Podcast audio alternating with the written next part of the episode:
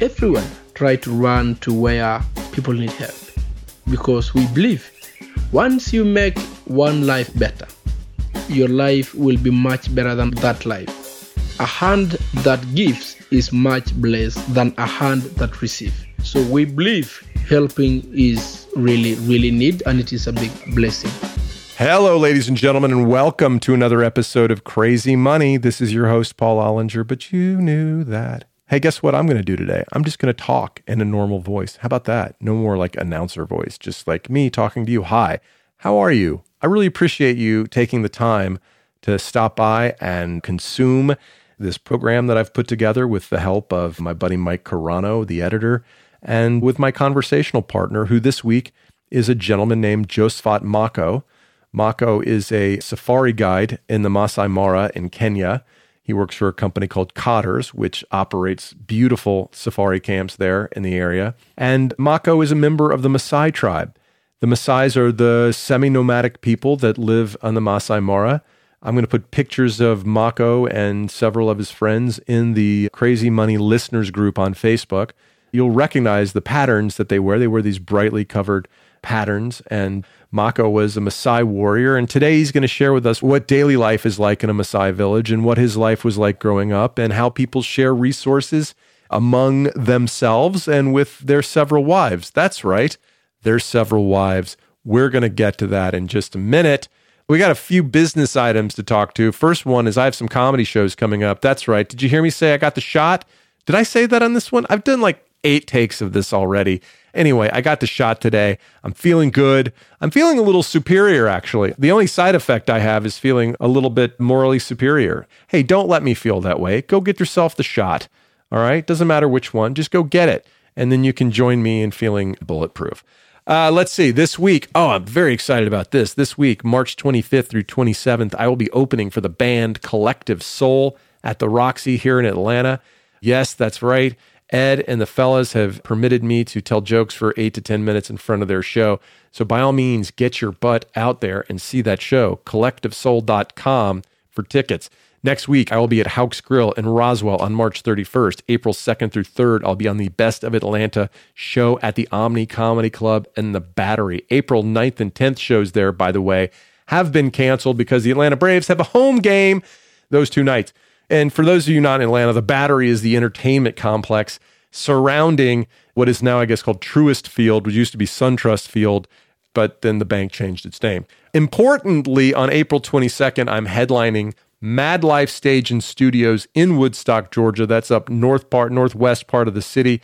Molly Hatchet plays on the same stage on March 27th, and then I get to perform there a few weeks later. Not sure what that says about either of our careers, but it makes me happy to know that I have some combination with the band behind Flirting with Disaster.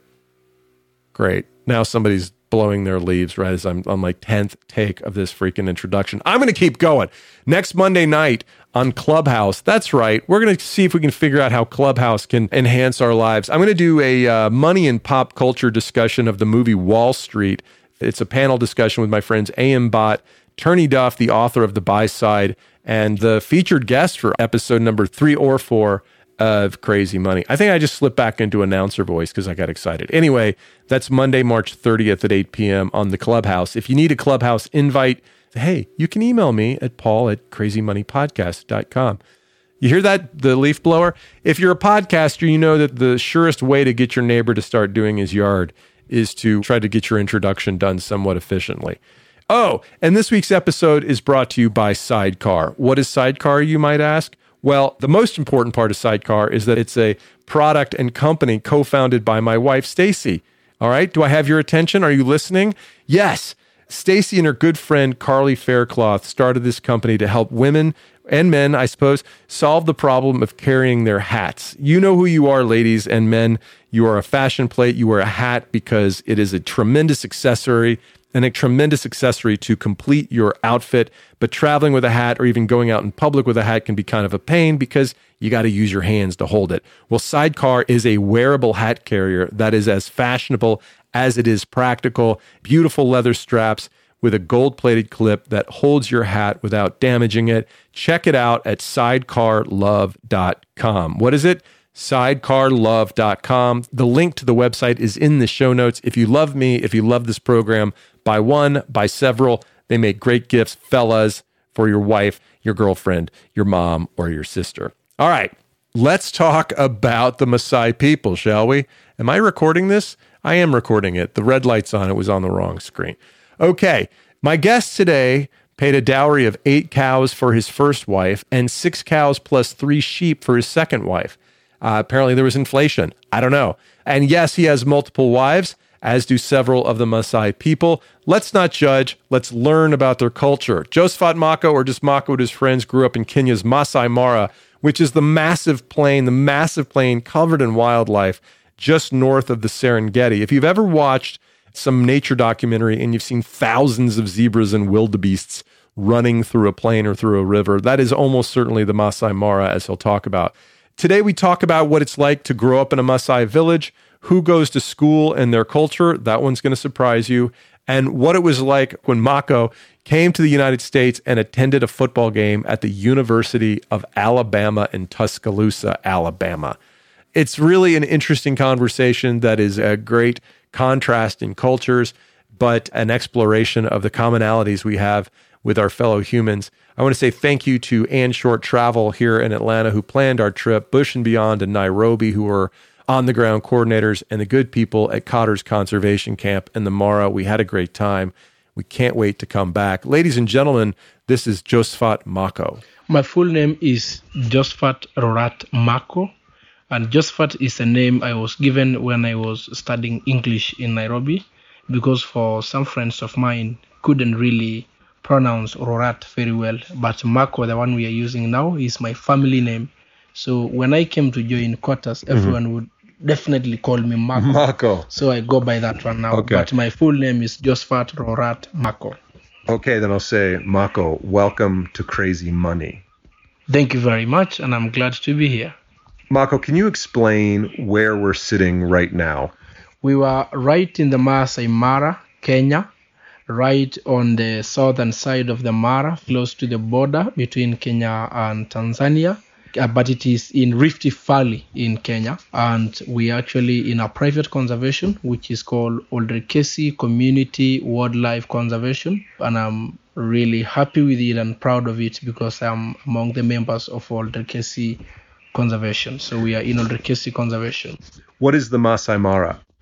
Masai Mara, it's a national reserve. It is managed by the local government, but the land belongs to the local community, and we actually secure that land for wildlife. So the Masai Mara is very famous actually because of the migration of wildebeest and zebras, which always migrate in the month of July, August, September. So they come from our neighbor national park in Tanzania, which is Serengeti, to the Maasai Mara. So Maasai Mara is now well known because of the migration of wildebeest and the Maasai because of our own culture.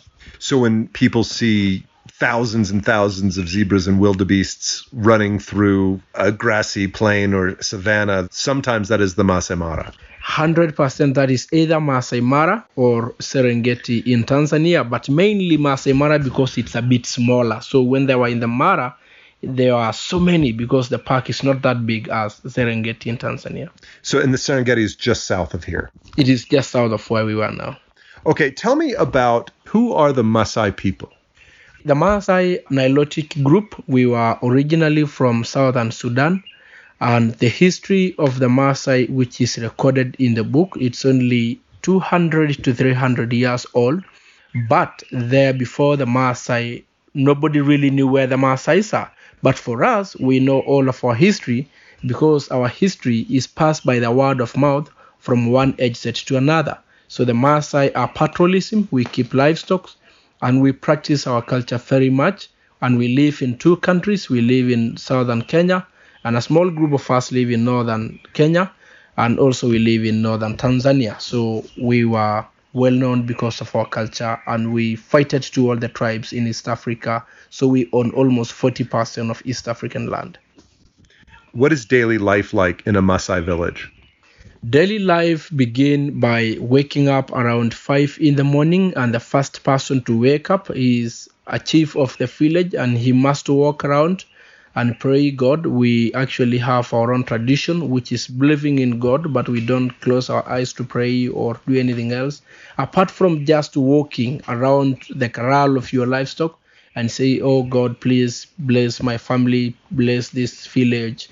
And when a chief go back, he woke up his wife, and his wife woke up everyone in the village. So ladies start to milk cows, and boys walk up and take cows out for where they will be doing local grazing, like where they get better vegetation. And young girls join their mothers to go and collect firewood from the bush, fetch water from the river, and sit down midday to make bracelets for their husbands. So that is, and men and boys take livestock out and look after them and bring them back later. So that is a daily life of a Maasai. What kind of predators are these Maasai boys protecting the livestock from? They protect livestock mainly against carnivorous like lion, including cheetah, leopard, hyenas, all those crazy animals, and they protect themselves. those crazy well. animals. They're just doing their animal thing. They protect uh, themselves as well from other different animals, like elephants are there, buffaloes are there, python, crazy snakes, mm. like puff adder, like uh, black mamba. So there are so many things out Wait, there. there's black mamas here in oh. the, my camp where we're staying? Exactly. There are black mamas. yeah, so they learn survival techniques by by other boys who mm. are a bit older than the, the young ones. So when the Maasai boys are roughly five to six years old, because we don't actually celebrate birthdays. Even me personally, mm. I don't know how old I am because we don't celebrate that. So we start to look after livestock when we are very young. I told you before I asked my father how old I am, and he said I was born in a dry season, but he doesn't know which year was that. Which dry season, Dad? I asked him the same question, and he said, You must be crazy. What do you mean by which dry season was that? I don't know. And again, I remember when I got my firstborn, I told my dad, Today is my son's birthday. We are going to celebrate when my son was a year old. He said, You're a big liar. That day when your son was born, that day end and that day was gone and it will never come back. So for us, we don't really celebrate birthdays. Mm, mm. And you know, now we are waiting for New Year. Mm-hmm. I told my dad as well, Daddy, mm. today is New Year. And he told me, Don't lie to me. Look at the sun coming up the same way, going down the same way and everything we have is always the same. So mm. why do you say there is a new year? There is nothing new. So it's completely a different culture, mm. but very impressive. How are resources shared among a Maasai village? Mainly equally, but you know, all over the world there are wealthy people and poor people. But one really thing I like about our community is that they really like sharing. When you have many cows, and your brothers or cousins doesn't have many cows, you give them some cows for their kids to milk because our stable diet is mix of cow blood and cow's milk. So when one family doesn't have enough milk and you have and you know in your heart that the other family doesn't have cows, I could help. And still you didn't help. It's more like a sin. So we definitely try to help whoever who doesn't have enough. But first of all, we look at you, who you are. If you're a hardworking person, it's only that you're not getting it. Or if you're a nice person, and then you get a big help. If you're a crazy person, like you don't even make your family happy, so who cares much about you? But we try to bring everyone on board. Like we tell them, the best way to live in a good life is to help. So we try to share our resources very much equally. But people are expected to contribute to the overall stability of the village if they're going to be rewarded with common resources. Well, you mean in terms of when you. Meaning, if I don't have any cows, but I don't help, few people are going to help me. Yes, yes. So if you don't have cows, and even if you had before and a drought clear all of them, but you did not help people, people still think of those young kids you have mm. and try to ignore how crazy you are if you are crazy. so they try to ignore and value much about the young kids. And also, you are completely right to say people like to contribute. Everyone try to run to where people need help because we believe once you make one life better, your life will be much better than one that life. A hand that gives is much blessed than a hand that receives. So we believe helping is really, really need, and it is a big blessing. What rewards or benefits does a man with many cows get? Well, first of all, the reward you get is that you will be respected fully enough in the community and in every age set that your sons are in, like you have your son in different age groups. Your sons will be either appointed to be chiefs of that specific uh, age set or they will be given the most beautiful ladies to marry because in our- Ladies. yeah How many? M- more well than we we marry more than one like i grew up in a family of 23 brothers and sisters 23 brothers and sisters. Yes, I am how right many on- how many mothers was that? my dad married four wives but only four wives got kids. My mom had 10 kids. And another mother had seven and the other one had six. So we were 23 of us. I mean without the one that died because there were many died 24 that lived. 23 we were alive. Mm-hmm. but there were many ones. I don't know how many they are but they, some of them died. I'm one of six kids, but my mom was pregnant probably 14 times. So Mm-hmm. Catholic people are kind of like the Maasai in that way, wow that is fantastic except only one wife oh, except only one at a wife. But time. in our culture well when you have one wife you- are a very poor man because when you have age set coming to visit you Masai are very generous hmm. when you walk to another place and it happened to be it is night time whereby you decided to spend a night and then you carry on on your walk the next morning you will be given a free house to stay so they're very generous so you must marry many wives so that when you have many visitors they will have houses to stay in and uh, of course you have visited a Maasai house and you see how small they are so we need as many wives as you want but let me just tell But you But hang on, if you have four wives, that means you have four fathers-in-law and four mothers-in-law, Oh, of course. Yeah, yeah, yeah. Of course. That and they all have an opinion. well, in our culture, your mother-in-law or your father-in-law must respect you. so, You hear that, Stephen Sue? That's Stacy's mom and dad. all right. So it's definitely a different culture. But I'm telling you, my good friend Paul, before I become a guide and start to understand modern life and start to face it like your country, I used to live like when I look at long, long distance where we were now, you know, you can see miles and miles. I used to think that is the end of the world, where the, the blue sky end, that is end of the world. And I used to think our culture is always the best, but we have uh, a say that we normally say, don't just say your mother cooks better until you visit somewhere else. Mm. That other mother might cook better than your mother. So when I went to different places, I realized there are other cultures. But to be honest, I am still extremely proud being a Maasai because there are few things I need to really keep in my culture and few things I need to skip. Okay, let's talk about your visit to America and other places. But first, I want to understand what was your childhood like? Did you go to school? No, I grew up in rural place which is called Enkoiroi, and there was no school nearby. And again, even if there was any school nearby, it was really hard for us to go to school by then because when you are a good livestock herder, your father will never give you a chance to go to school because you can help very well. So I did not get a chance to go to primary or high school because I was a good livestock herder. So I grew up as a very local boy. I went through circumcision when I was around 16 to 20 years old, Which is a group experience. which it was a group experience, and you have to stay uh, still.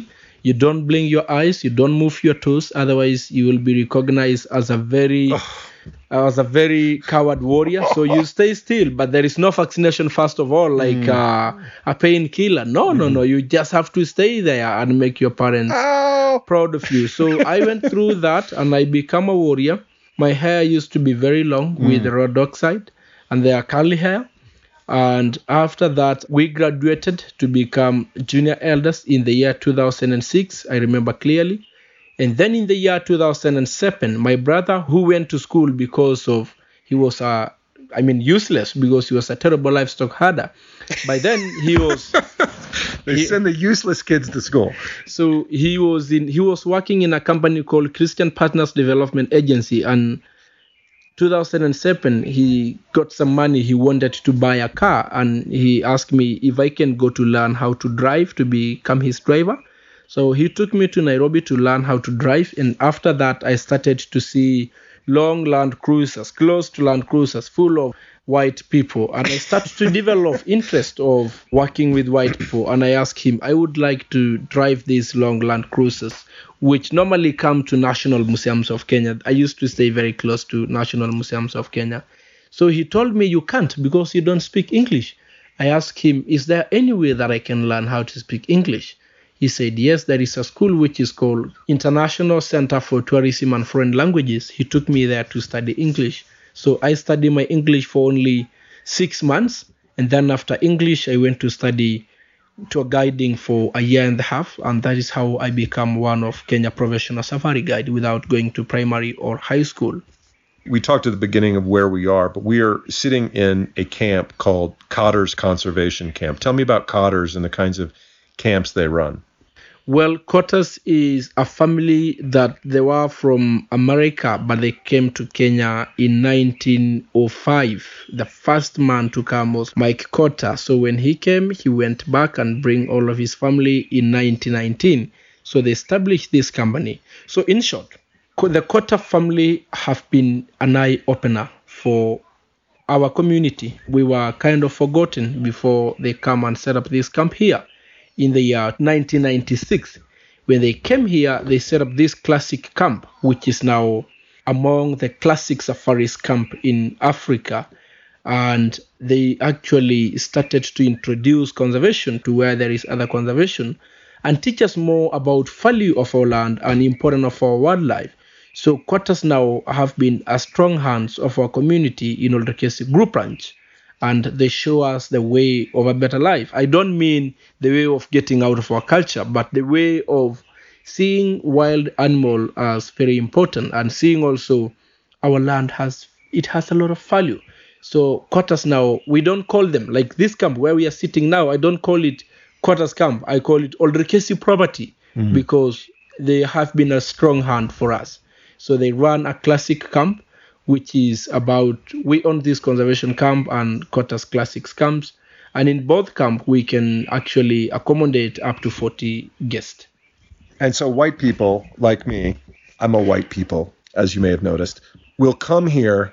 And what will you do for them? What does a guide do on a daily basis when people come on safari?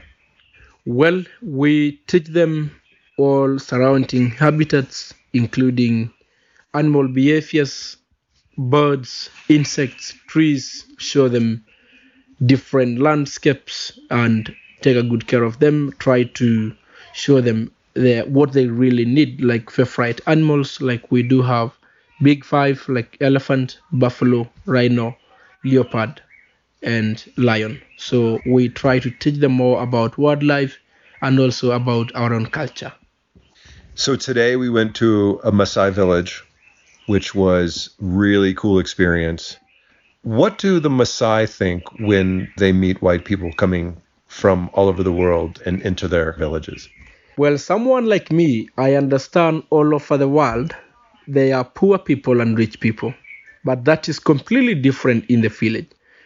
Villagers, pure Maasai, think every white person must have crazy amount of money.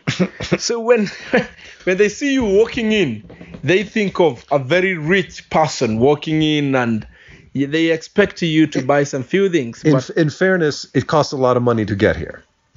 I totally understand, but to be very honest, the Maasai normally think white people has crazy amount of money. So when they see you, they expect for goods like uh, buying some bracelets, like what you did, and again, money are very new for them. Like I remember Stacy bought that face. I mean, mm-hmm. a, wooded face The mask. the mask and she paid four dollars. But a lady did not understand, so she asked me, "How much is this if I go to change?" Mm. I said, "That is four hundred Kenya shillings." Mm. She said, "No, I want my mask back because that is very less money."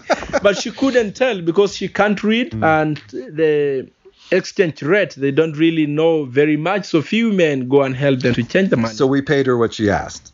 Just for the record, we didn't cheat. You you lovely lady, we paid when, her. when I tell uh, Stacy that she definitely pay what they wanted. Yeah. So she was extremely happy. She said, "Oh, I'm glad you speak their language. How did you learn to speak this language?"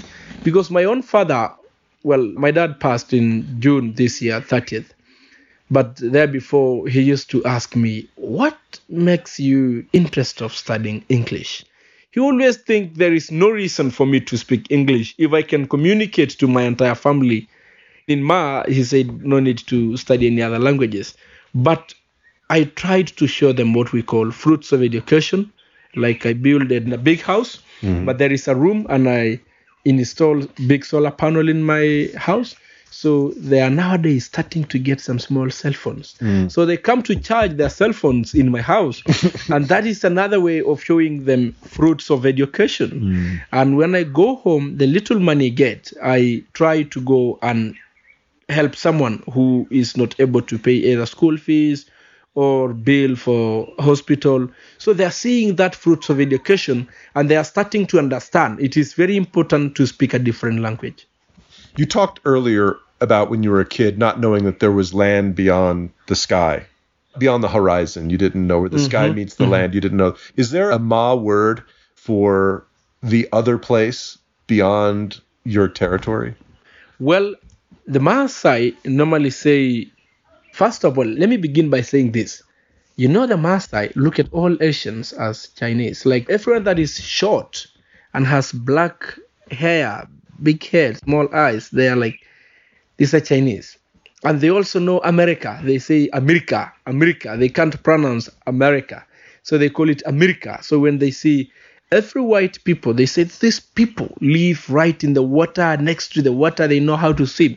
Because none of us knows how to swim. Ah. So when so they have a word. Like they say mm. other people are from china and other people are from america. Right. but China they call Chinese. So yeah, they have that word, but that one started, I would say, not very long time ago. So for your work, you traveled to other countries. How old were you the first time you went on an airplane?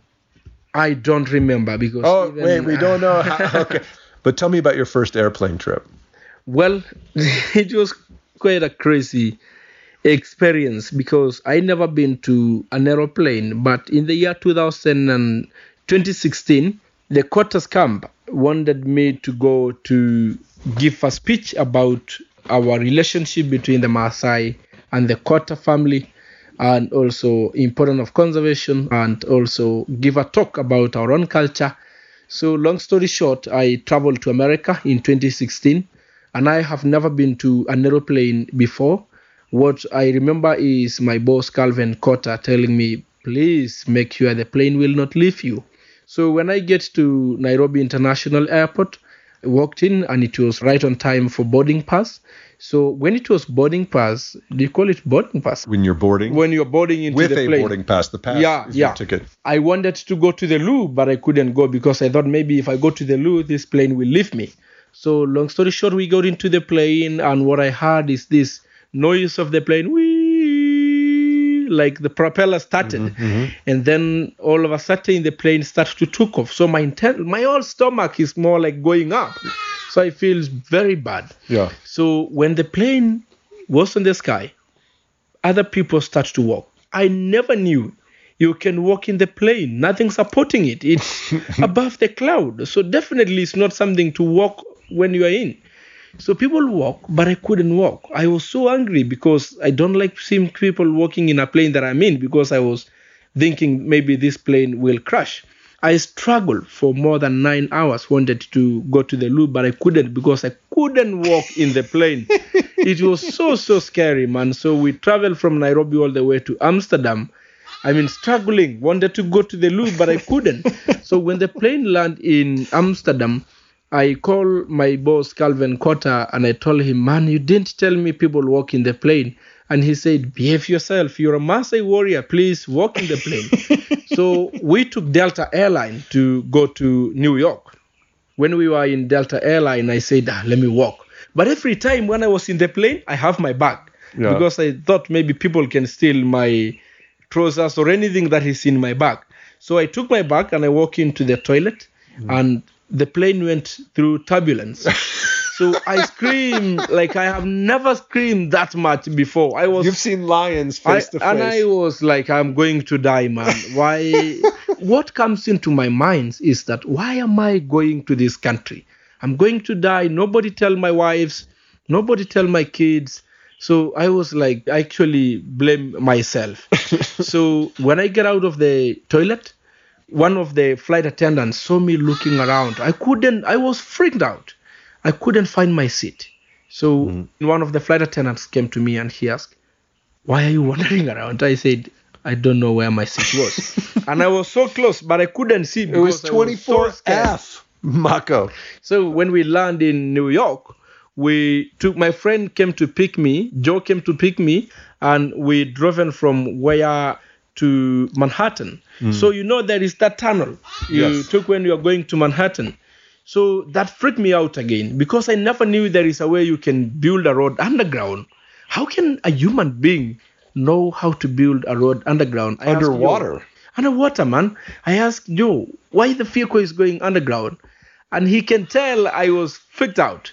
He was laughing so hard because he's a man. I guided him several times. We were family friends. He knows my kids. I know his kids. We become brothers. So he was laughing so hard when we get to Manhattan. I was looking on top of all those tall buildings. So he looked at me and he was like, Mako, how is it? I said, I don't think I can survive here.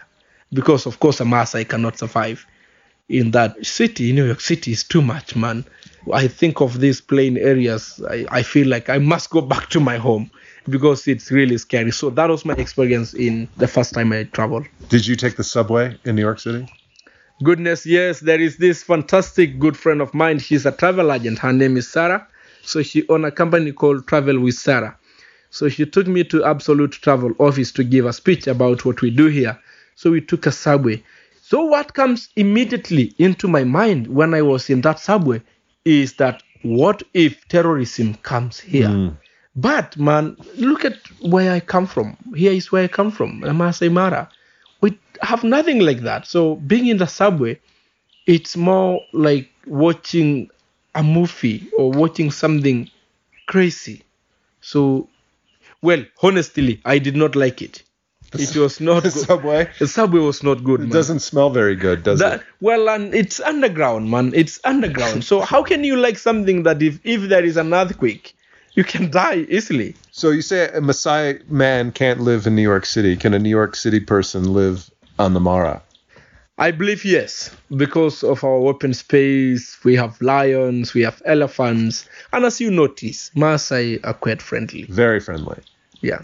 How do the Maasai people want to engage with the world? Do they want people to come here? Do they want to be left alone? How do they want to engage? Do, do they want to do commerce? Do they want to trade with the rest of the world? Do they just want to do their thing? To be very honest, my brother, it's quite hard because someone like me, of course, I like people to come and experience what we are experiencing right now.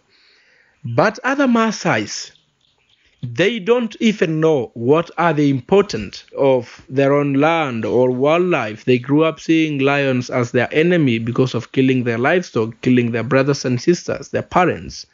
So, for other people to come in, few villages like the one we visited, they really like people to come and visit.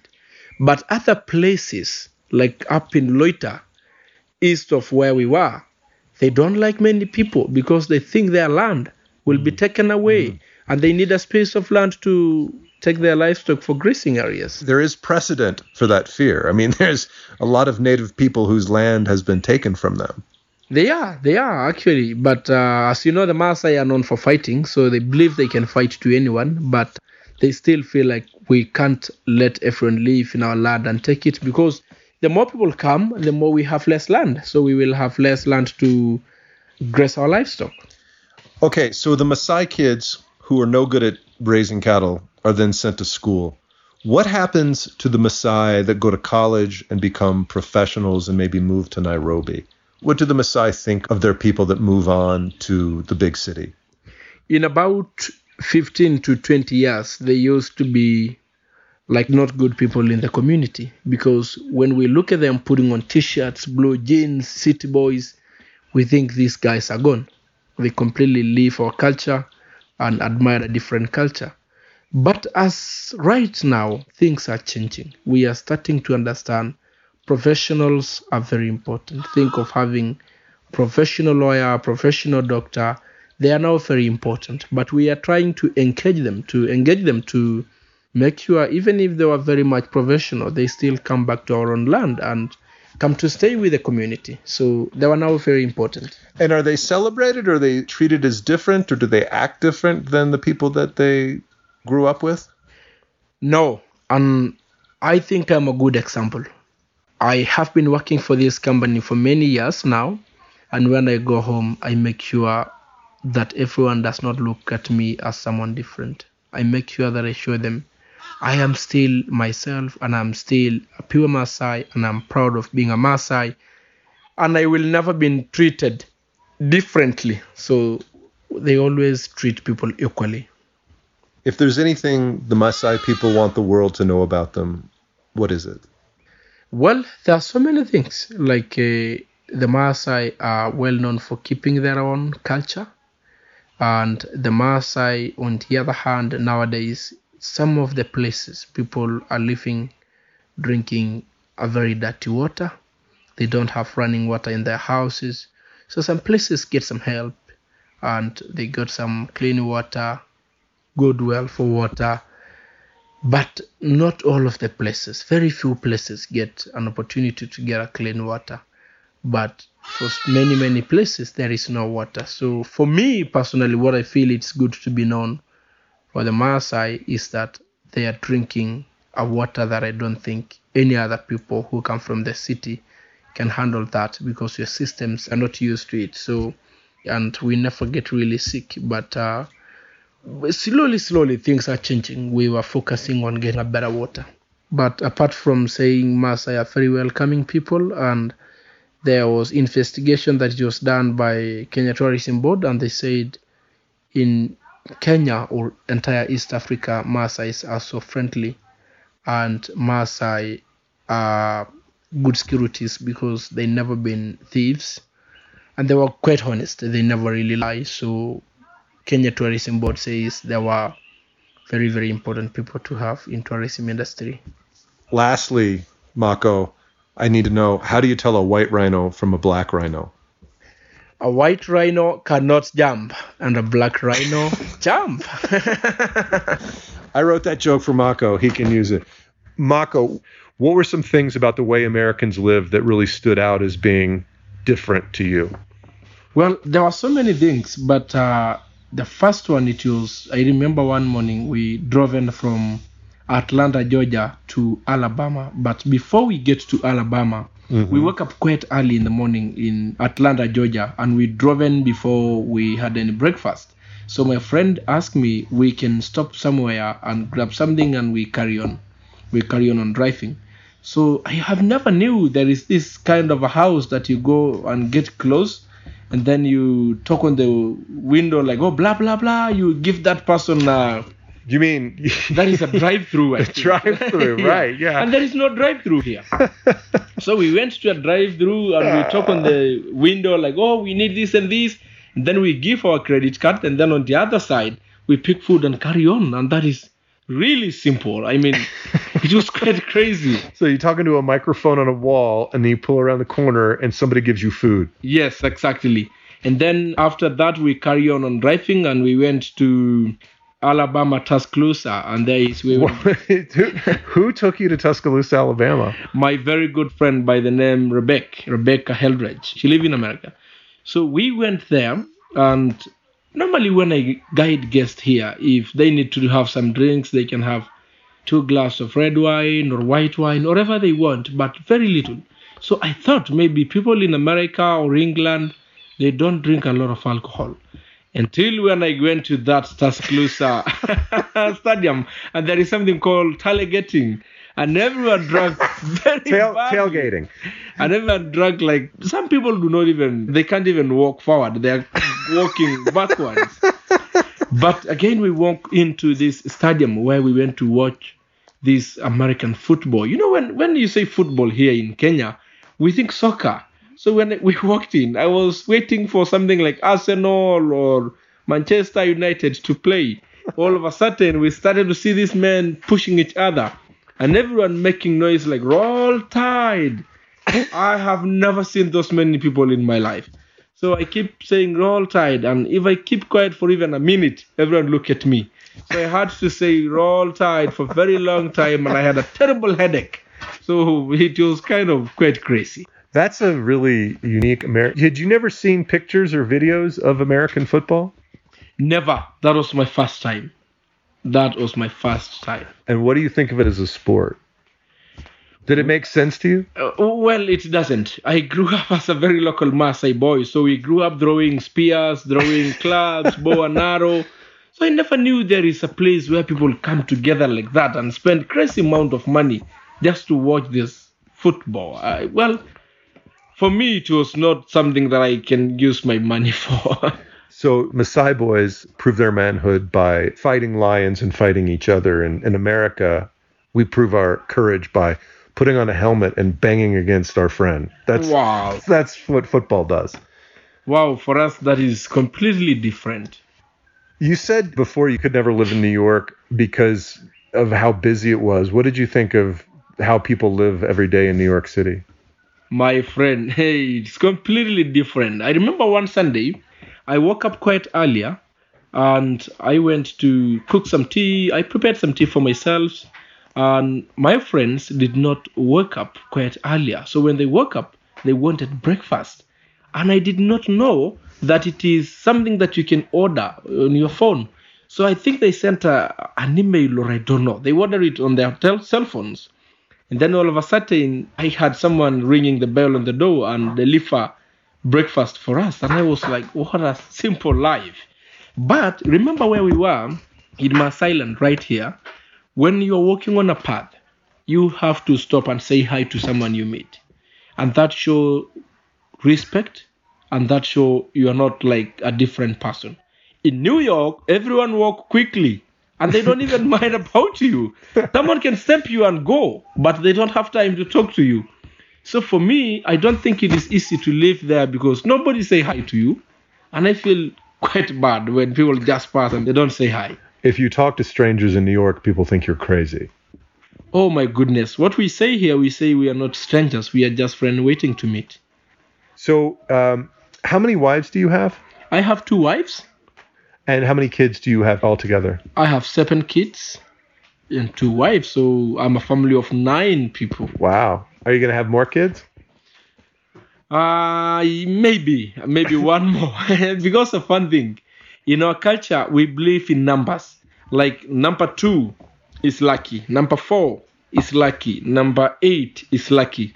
So I'm on number seven now. I need to get one more child so that I will be on a lucky number. So definitely. What I if you have twins? Then you have to have another. Uh, Goodness, I will have to have another one. so you said your dad, your dad had four wives. Is that right? yeah, yeah. How do you make sure that every wife feels that she's being treated fairly? Very good question. As a Maasai man, you try to spend time between your wives equally, but again, they grew up seeing this happening in their families, so they are not jealous. Some of them, or few of them, are a little bit jealous, but of course, they have to respect their husband. In our culture, men are ahead and women's are the neck. They might twist you a bit, but still you are the top. You are the one to rule. But the best thing to do is to offer your wives a better life because we say happy wives, happy life. we say that too. Oh, right, that's good. That's Except good. we say in the singular happy wife, happy life. and we say happy wives. Is it easy to make sure that everybody gets their fair share of resources, of food, of opportunity among the wives? yes, they definitely share them equally. But let me remind you something here. I will say our culture is much better to marry many wives because you can't eat polenta with kales every single morning. You definitely need something different. I hope you know what I mean. I have no idea what you mean. no, you No idea. Mako, thank you very much for taking the time to talk to me. highly welcome, sir, and I hope everyone will enjoy. Okay, I hope you enjoyed that conversation with Josephat Mako, aka Mako, to his friends. Let's jump right to takeaways. Number one, you know, when you're on safari, the stakes for which the animals are playing any given day really is impressed upon you. It really becomes clear, right? So for an antelope or the prey animals, your job any given day is to not get eaten. And for the predators, your job every night is to eat or go hungry. And so it's a zero sum game for these animals. And on Christmas morning, we saw these two cheetahs eating the zebra foal. And while that in and of itself was interesting enough, what was more interesting was what was going on in the periphery. So on the right over there was the zebra mom watching these two cheetahs consume her child, hoping that the foal would get up and return to her. And spoiler alert, it did not. But you also see the jackals on the perimeter of the kill scene waiting for their share of the leftovers. And every 30 seconds or so, the cheetahs look up, checking for hyena because pissed off, hungry hyenas will cause a lot of damage to young cheetahs. So the food pyramid is a real thing and it's a zero sum game. For every animal of prey, your job is to not get eaten on any given day. And for all the predators, you know, you either kill or your family goes hungry that night. So it's really interesting. And as it relates to, you know, life in the Maasai village, I think that when your day consists of fetching water, protecting livestock and not getting attacked by lions or buffaloes, there's not a lot of energy to be expended worrying about superficial stuff. And I'm not sure I'd want to trade places with him, but I bet there's a certain peace of mind that comes with that kind of life that would do a lot of us a lot of good. Secondly, when you're out in the Mara, like one of the things beyond the animals, the thing that blew me away was the landscape the landscape just went on forever. The horizon was miles and miles, like hundreds of miles away. And you realize how special and sacred unspoiled land like this is and how rare it is in our world. And so as I was leaving, I was thinking, man, I really hope that the powers that be are protecting this place and that somehow economically they can see that the future is about maintaining that special place in the world and allowing people to come and visit it rather than build condos or golf courses on it. Because it is phenomenal and just not that many places left like it on earth and i hope it stays unspoiled. Third takeaway is this go to kenya.